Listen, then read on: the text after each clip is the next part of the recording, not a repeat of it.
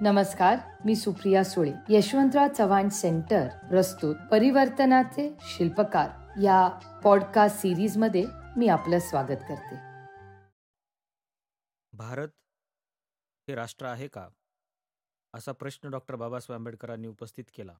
आणि याचं उत्तर देत असताना त्यांनी असं सांगितलं की भारताला आपल्याला राष्ट्र म्हणता येणार नाही. कारण भारतामध्ये जातीव्यवस्था आहे आणि या जातीव्यवस्थेमध्ये भारत हा विभागलेला देश आहे.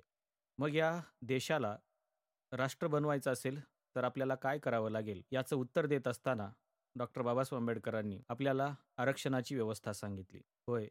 आज आपण अशाच एका विषयावरती चर्चा करणार आहोत ज्या विषयाचं नाव आहे आरक्षण एक सकारात्मक कृती राष्ट्र निर्मितीसाठी जगभरातल्या अनेक देशांनी हाच पर्याय त्यांच्या देशाला राष्ट्र म्हणून उभं करण्यासाठी वापरलेला आहे. अमेरिका असेल इंग्लंड असेल जापान असेल किंवा चीन असेल या सर्वच देशांनी त्यांच्या देशाला राष्ट्र म्हणून उभं करण्यासाठी हा पर्याय वापरलेला आहे. आपल्याला माहीत असेल की युनायटेड स्टेट्स ऑफ अमेरिका या देशाने देखील निग्रोंना विषम वागणुकीपासून संरक्षण देण्यासाठी सिव्हिल प्रोटेक्शन ऍक्ट अठराशे सहासष्ट आणि एक मार्च अठराशे पंच्याहत्तरचा कायदा पास केला. हा कायदा पास करत असताना त्यांच्यासमोर जो उद्देश होता तो एकच होता तो म्हणजे निग्रोवर होणाऱ्या पक्षपातापासून त्यांचं संरक्षण करणं. पुढे अमेरिकेत civil rights act nineteen sixty four आला ज्याने अमेरिकेमध्ये अफर्मेटिव्ह ॲक्शनला सुरुवात झाली.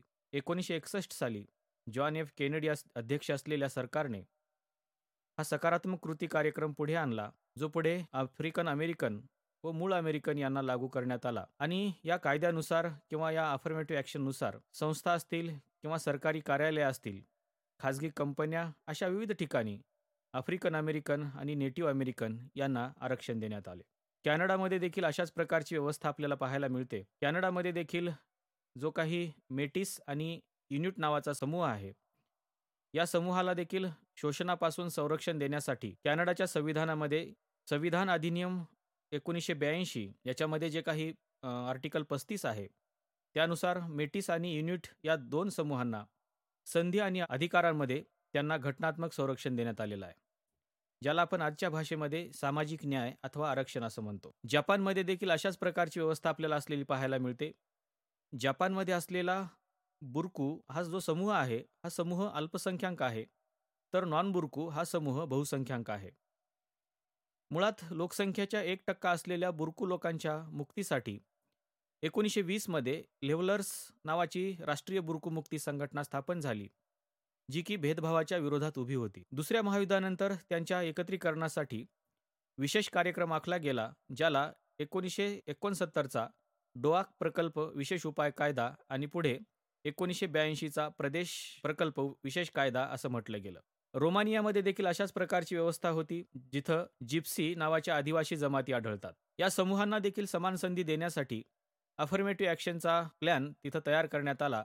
आणि त्या प्लॅननुसार पाचशे वर्षापासून प्रवाहात नसलेला जो जिप्सी समुदाय आहे त्याला प्रवाहात आणण्यासाठी मागच्या दीडशे वर्षापासून हा अफर्मेटिव्ह ॲक्शनचा कार्यक्रम तिथे राबवला जातो. चीनच्या संविधानात देखील अशाच प्रकारची तरतूद आपल्याला पाहायला मिळते. चीनच्या संविधानामधील जे काही आर्टिकल चार आहे त्या आर्टिकल चारमध्ये अल्पसंख्याकांना संरक्षण देण्याची तरतूद करण्यात आलेली आहे. अल्पसंख्याक समुदाय असलेल्या समुदायाला प्रवाहात आणण्यासाठी मदत करण्याचं आश्वासन या आर्टिकल चारमध्ये देण्यात आलेलं आहे. शिवाय याच संविधानाच्या कलम एकोणसाठमध्ये नॅशनल पीपल्स काँग्रेसमध्ये अल्पसंख्याकांना योग्य प्रतिनिधित्वाचा हक्क असेल असं म्हटलं गेलं आहे नॅशनल पीपल्स काँग्रेस हे आपल्याला सगळ्यांना माहिती आहे की ती प्रांतामधून निवडून आलेल्या डेप्युटीची बनलेली असते. शिवाय आर्टिकल पासष्टनुसार स्टँडिंग कमिटीमध्ये सुद्धा अल्पसंख्याकांना प्रतिनिधित्व देण्याची तरतूद करण्यात आलेली आहे. याशिवाय कलम एकशे बावीसमध्ये अशी तरतूद करण्यात आलेली आहे की राज्य अल्पसंख्याकाच्या आर्थिक आणि सांस्कृतिक विकासाला गती देण्यासाठी आर्थिक भौतिक आणि तांत्रिक सहाय्य प्रदान करेल अशा प्रकारच्या तरतुदी याच्यामध्ये करण्यात आलेल्या आपल्याला पाहायला मिळतात.